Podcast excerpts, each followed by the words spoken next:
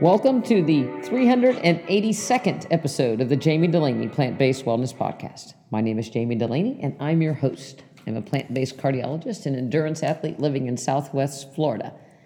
I hope my voice holds up. I have a little bit of Florida pollen and perhaps a little, I don't know, maybe the common cold is circling back through.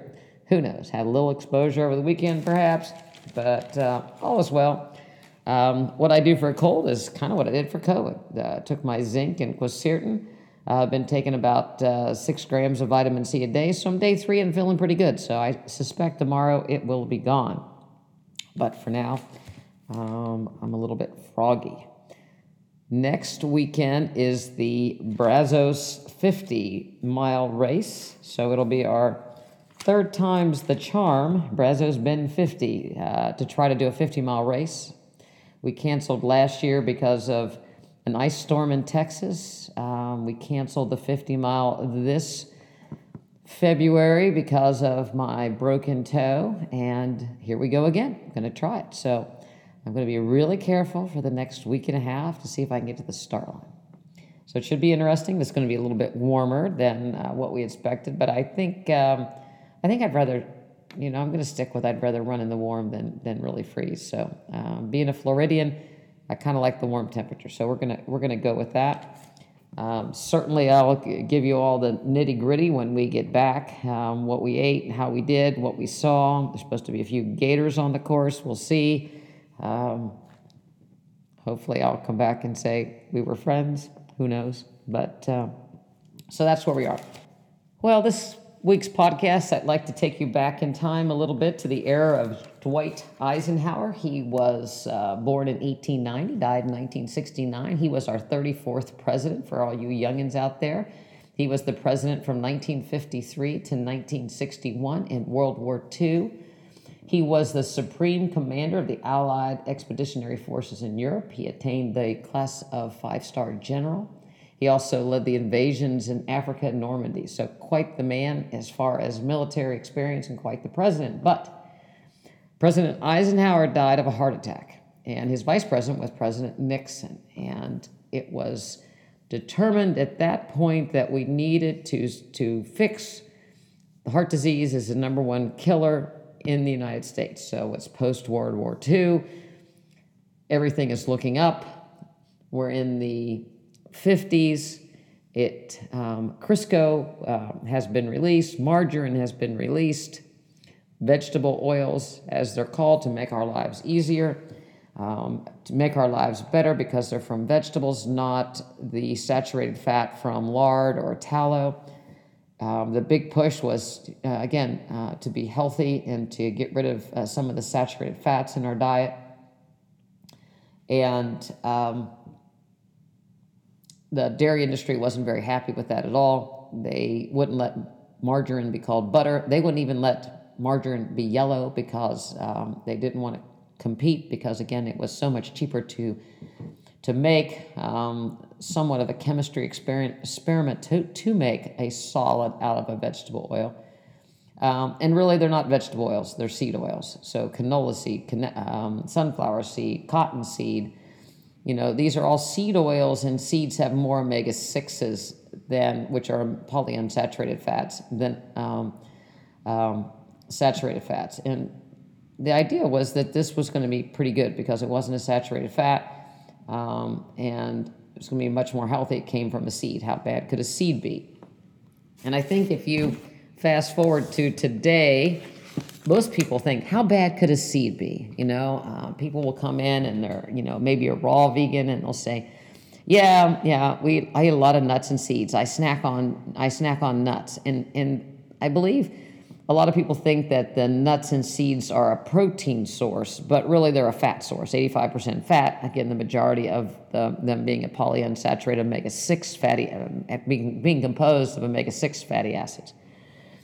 And of course, people will say, well, you know, you need healthy fats, and we can't make essential fatty acids just like we can't make the nine essential amino acids. We have to eat the essential fats, uh, fatty acids, the omega 3s and omega 6s. However, we only need 0.4% of those from our daily calories. So that's a very, very, very, very small amount. And it's so easy to come by, we need not worry.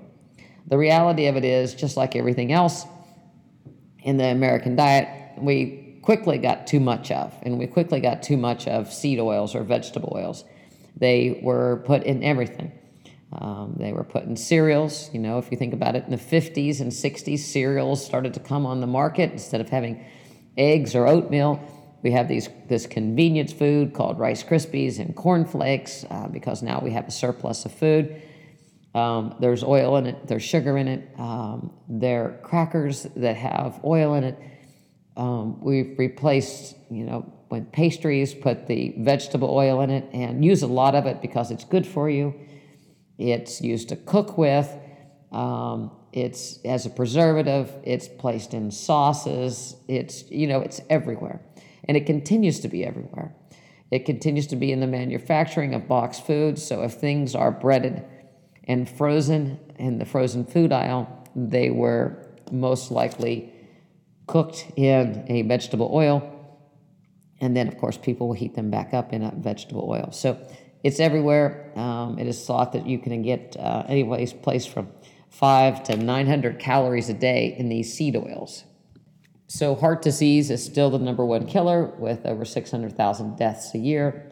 Um, it's not like we cured it with vegetable oils. Um, and, and the question was polyunsaturated fats, of course, low fat, but we really didn't go low fat. We just went different fat. And we went different fat and we did more of it because it was cheaper. So the caloric intake in the United States went up, went up with added sugar, with added fats. Um, and again, President Eisenhower died of a heart attack before all this really was coming into play. So it wasn't um, like saturated fat was healthy. Uh, we just kind of moved it over a little bit. Um, I would presume that President Eisenhower smoked. Um, so, along with smoking and, of course, the stress that he was under um, and his, you know, very rich diet, I'm sure. Um, but he wasn't wasn't morbidly obese or overweight. I, I would assume he probably had high blood pressure that nobody really checked. There weren't that many blood pressure medicines at that time. But nevertheless, um, dietarily, we, we changed the focus and, and, and pushed over into the seed oils. When we did this, we also pushed, uh, eventually into the 90s, pushed, pushed over into gly- um, genetically modified seed oils. So soybean oils, genetically modified corn uh, oil, and canola oils, genetically modified. So high pesticide residue as well. So now we have a high toxin. Um, when we look at omega 3s and omega 6s, again, omega 6 fatty acids are much more abundant. When we think about omega 3s, we're talking flaxseed, hemp seed, chia seed, beans, kale, greens. Walnuts have slightly more omega 3s than omega 6s, but uh, still um, very high in 85% fat, so it's a fatty food. So we, if you if you look at where omega 6s go, they go to make clotting proteins they go to make um, inflammatory compounds, proteins. So now we have introduced this clotting, high inflammatory substance into every aspect of our breakfast, lunch, and dinner. And it continues, you know, we don't think about it. Um, we've developed a need for a crunch. You know, people say, I want a crunch. They're not talking about carrots or apples, they're talking about the crunch from a cracker, um, the crunch from a potato chip. Now we have, you know, seed crackers. Again, people think that seeds are healthy. So if it doesn't say a oil in it, a processed oil, we assume that that's okay. But truly, it's just a seed that we have to process into the omega six. It's just a, it's just basically a solid form. But we put things in colorful bags, whether it's beet chips, green, you know, some sort of cauliflower chips or whatever. But the ba- the bottom line is there's two or three different kind of oils. If you look at the protein bars that are out there, they're called protein bars, but they should be called fat bars because there's fat in them.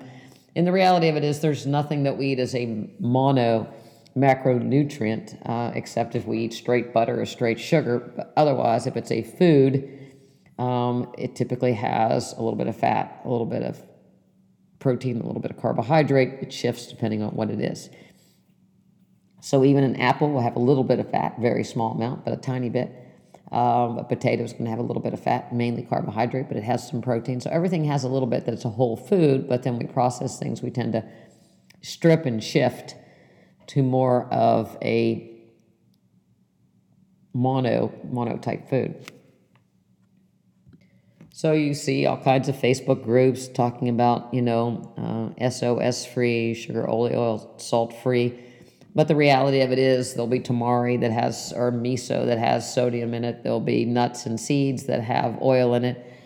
And there'll be maple syrup or, or uh, in some instances, honey or agave, which are simple sugars.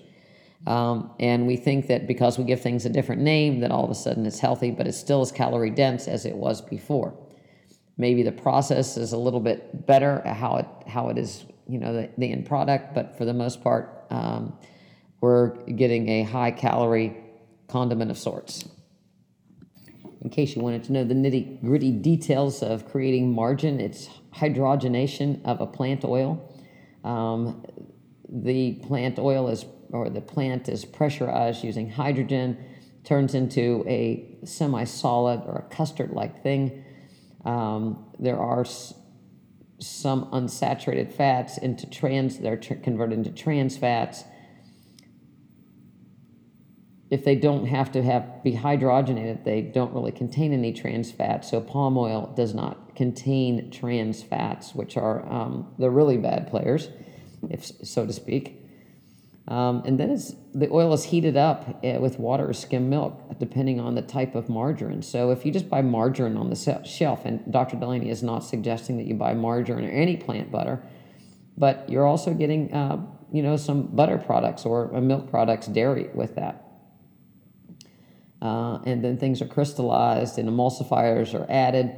Um, typically, there are ingredients such as um, coloring agents, emulsifiers, lecithin, salt, and everything. So it's a it's a big process. It's a chemistry experiment. So how do we define a healthy food? You know, some people say I eat better than I used to. We're healthier. We eat pretty healthy. Um, it's always funny when they come into my office with you know high blood pressure, diabetes, and heart disease, and say we pretty healthy, and it's like, well, I guess not healthy enough. Um, how do you define it? Is it because there's a vegetable in the ingredient? Um, is it green? Is it a lean meat? Is that considered a healthy food? Is it low in saturated fats, high in polyunsaturated fats? And if we go back to the oils, if you can't see it, do you have to look for it? So if you go to the bakery and buy bread, do you look for oils? If you go to Starbucks and get a pastry, do you look for oils? Do you wonder or consider that there are eggs in all those products? Um, how do they make icings? Um, typically, it's, you know, so when we start to look at the potential sources of oil, um, it's a lot of people adopt a don't ask, don't tell type policy. Um, if you don't look at the ingredients, you might not know it's in there or plead the fifth or not know what's in there. But the reality of it is, if you put it in your mouth, you're responsible. We are the caregivers of our children. We don't usually like to poison them, um, but somehow, if it's poison in the name of taste good, we kind of let it go. Today, I came across. I'm always wondering what I'm going to do for some of the some of the content here in in the uh, podcast, and something always comes up. And today there was a nutrition class, a healthy nutrition class that someone I know attended. And so I thought I would look it up and see just what they had to offer. And obviously they shared some recipes, and so I pulled up what I thought might be the healthiest one. Um, meaning I excluded the egg salad and I excluded the chicken cacciatore and such, but I pulled up zucchini bread. So most people think zucchini bread is pretty healthy. A lot of people don't like zucchini bread because they think it's too healthy because it has zucchini in it. But, you know, um, nevertheless, you know, zucchini bread is thought to be pretty healthy. It's usually very moist. And a lot of people will think that it's very moist because there's zucchini in it, and zucchini is moist. But zucchini is not entirely sweet. Um, so there's some things added. And, and this recipe was touted as being a really good recipe because you're making it at home. And so if you're making bread at home, then it's more healthy than bread you buy. And that's probably true most instances. Um, this recipe will kind of challenge that. Uh, but it says, you know, as long as you have the basic ingredients at home, such as flour, milk, water, yeast, sugar, and salt, you're all set. So here's the recipe three cups of all purpose white flour or wheat flour, two eggs, three fourths cup of vegetable oil, meaning seed oil, meaning omega 6 fatty acids, three fourths cup of honey or substitute one cup of white sugar.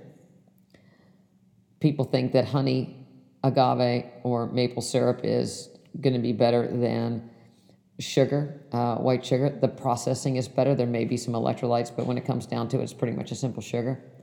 A teaspoon of vanilla extract, two cups of grated zucchini. Zucchini, that was the best part of this.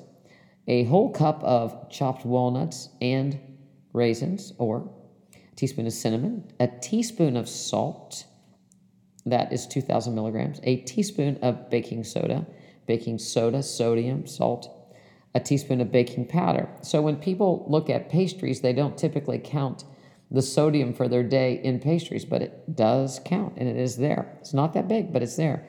And then a half cup of low fat, low fat sour cream. So now we have saturated fat in our sour cream. So if you have a dairy product, um, and we have the salt associated with the sour cream as well as the salt associated with baking powder, baking soda, and salt. Um, and let's not forget to go back to um, some people may take that recipe and think that they're making it more healthy by using almond flour because almond flour is more expensive. Um, Bob's Red Mill makes almond flour, therefore, it should be more healthy. But almond flour is made from almonds, and almonds are nuts, and nuts are 85% fat. Wheat, wheat berry, is mainly a carbohydrate. Almond flour, almonds are 85% fat, that's 9 calories per gram. Wheat berries are mainly carbohydrate, that's 4 calories per gram. So already calorie dense if you went to almond flour. Um, the other thing with almond flour is, again, omega 6 fatty acids. So we already have a ton of omega 6s uh, with our 3 fourths cup of vegetable oil. So that's just an example of what might be a healthy bread. How would I fix it? Um, obviously, I'm okay with um, whole wheat flour or even white flour. It's a dessert.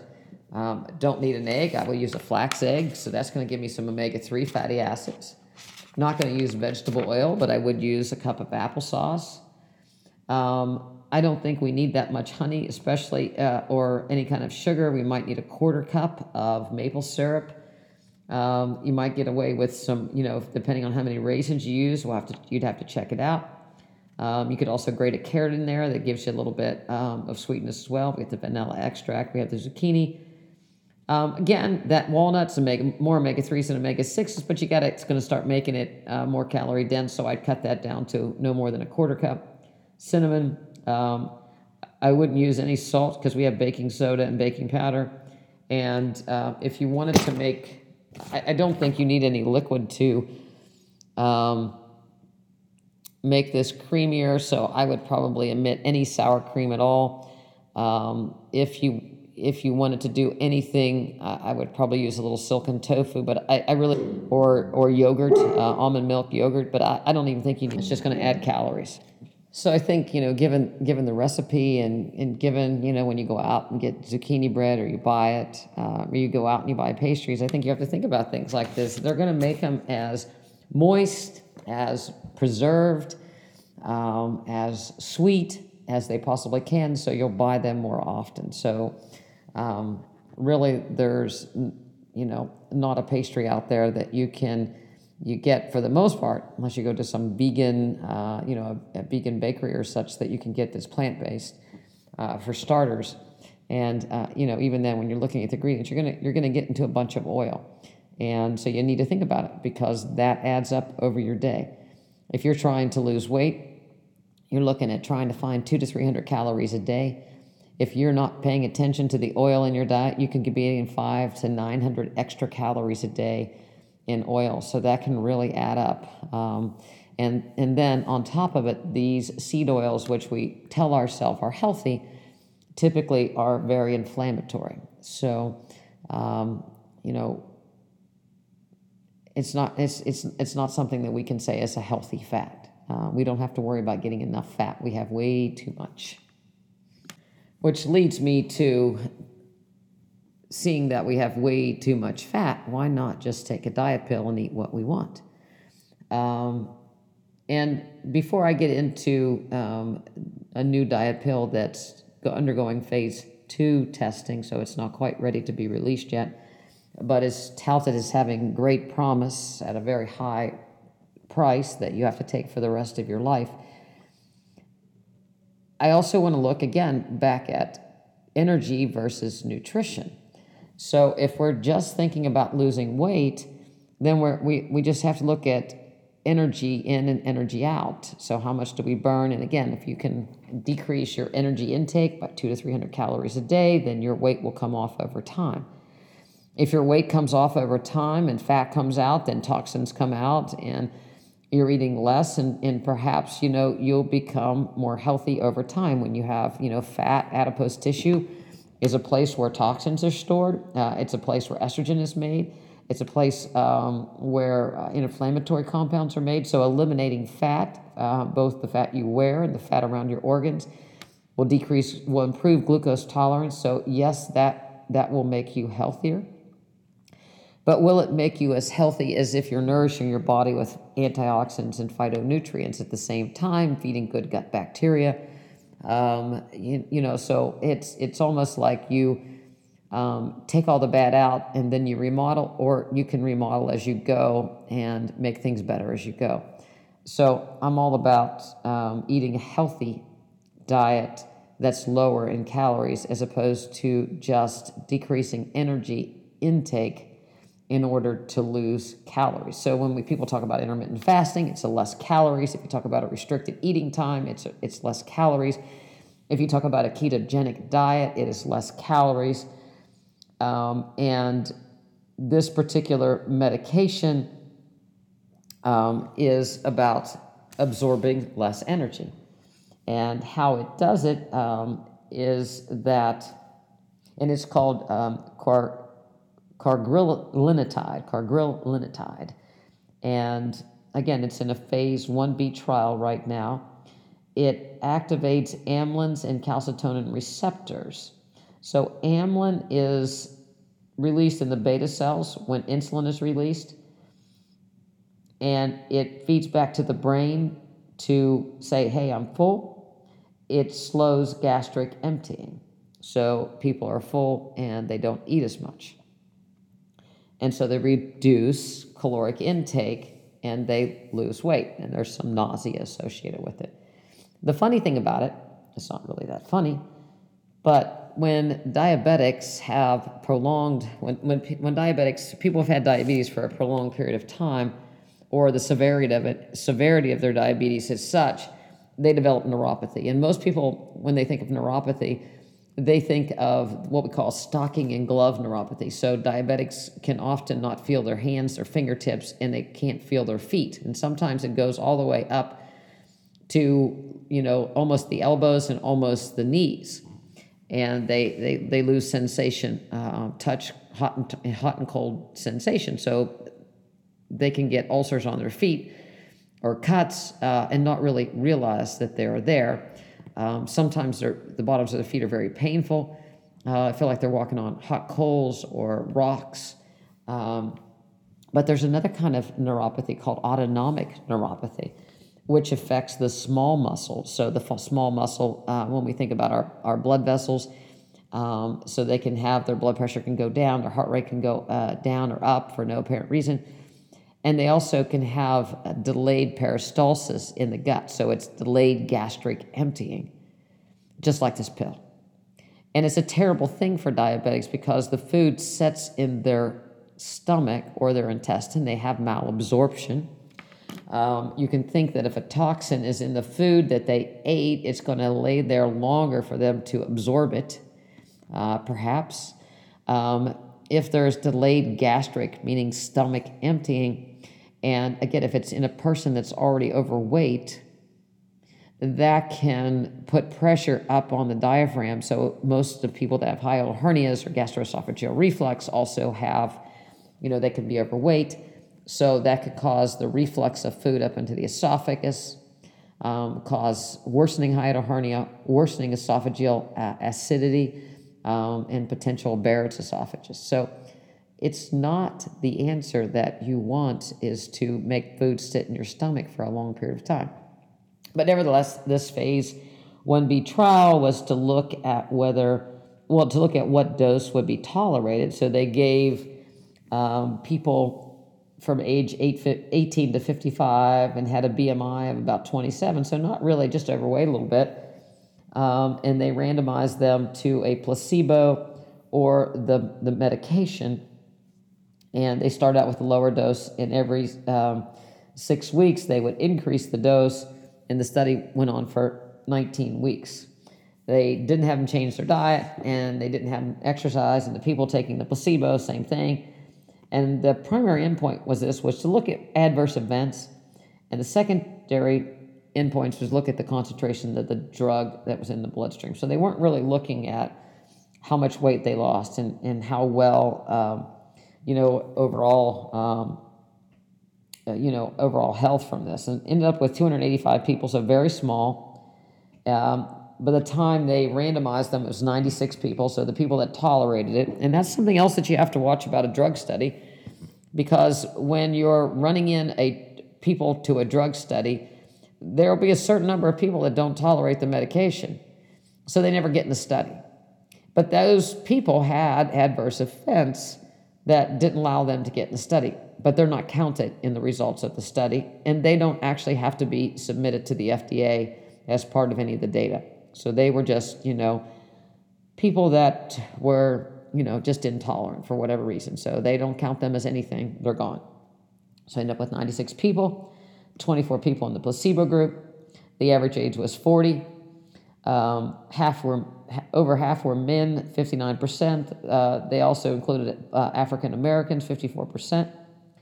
There were 566 adverse events, um, and they were um, kind of spread out both in the placebo and in the um, in the group. Uh, GI disorders were the majority of them, 207.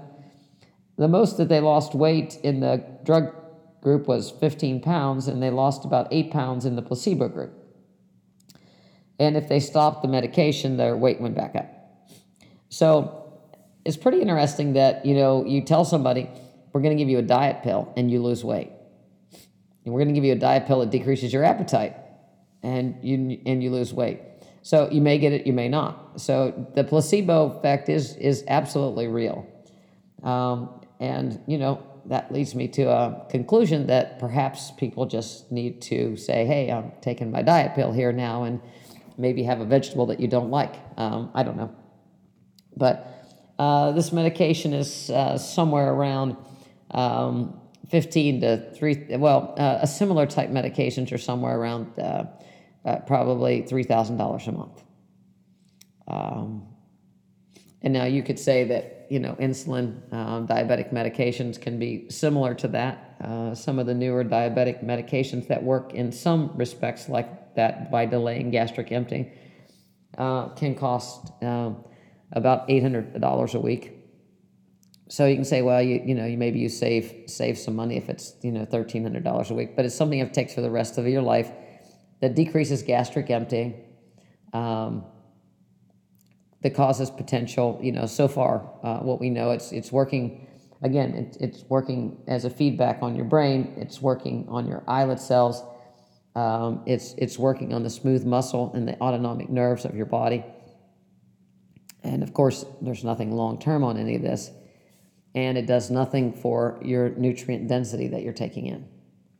And, you know, of course, people, you know, will say, I've had people come in the office and say, first, you know, I'm going to lose weight, then I'm going to quit smoking, or first I'm going to, you know, do one of these others. But the reality of it is, um, it takes a long time for to get all those bad habits if you're taking them one at a time. And I think it's you know it's um, it's pretty sad when we're actually inducing a medical disorder um, in order to treat another medical disorder. They also make a medication, um, Zelnorm, um, that actually treats um, GI motility in people. Um, and that and two months of that medication is about five hundred dollars. So I mean, it's not like this is a condition that we don't that we want to exist. Um, so uh, again, I, think it comes back to um, when Dwight Eisenhower was president obesity wasn't a problem to the point where they were trying to find something that would decrease people's ability to eat food or absorb food. What has changed since Dwight Eisenhower was the caloric density of the foods we eat and the amount of processed foods that we eat and the availability of foods that we eat.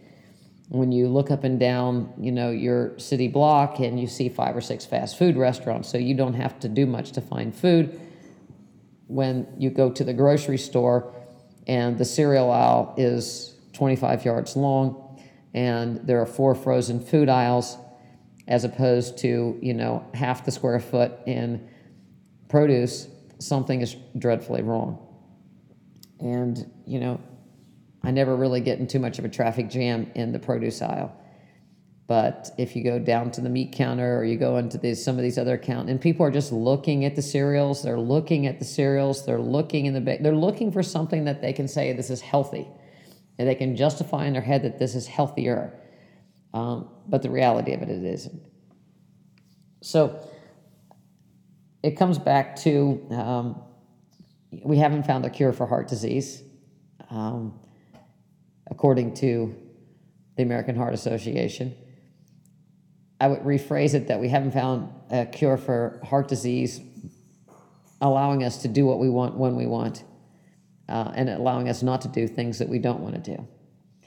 So, uh, you know, uh, we can go back to the Hadza tribe, and, you know, here it is in, in the 2000, 2008 when Henry Pontzer was there, and they don't have any heart disease. It's because they're not eating the processed foods that we are. They're not eating a chemistry experiment. So if you want to have zucchini bread, you can't justify it and say that it's zucchini bread so I can eat all I want because it's bread and it's good for me and there's zucchini in It's still a dessert. Um, and it's something that shouldn't be on the table every day. Fruits and vegetables should be on the table every day. Um, so it, it, comes back down to being more mindful and, um, you know, to actually, like Doug Graham, I'll say it, I think I'm saying it every week now, but eating for outcome. Um, you're eating to train to run, eating to train to lift your grandchildren, eating to be able to go on vacation, eating to stay alive, eating to reverse some of your disease, but there's no magic bullet that's going to do it for you. And I don't think people can depend on other people to do it for them either. So I would encourage you to turn the turn the package labeling over and actually look in the ingredients and don't check don't don't trust this is healthy or has multi-grain or it has all the buzzwords on it.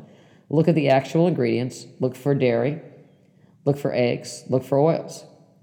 And if you want to know the percent of fat coming from calories, you take the weight in grams times nine, and that's the percent, those are the number of calories per serving. And you also have to really look at the serving size. So, without further ado, I think I'm going to give my voice a rest, and I will look forward to speaking with you after the 50 mile race. Thank you for listening. If you want to find out more about our practice, go over to drdulaney.com, D O C T O R D U L A N E Y.com. You can email me at jamie at drdulaney.com. You can follow our running uh, group at Plant Based Striders on Facebook. Uh, we love to hear from you. We love to join the group. Um, we look forward to doing more races with a lot of people. And if you're in Texas and you're going to do the Brazos 50, give me a shout out. Love to meet you. Thanks for listening.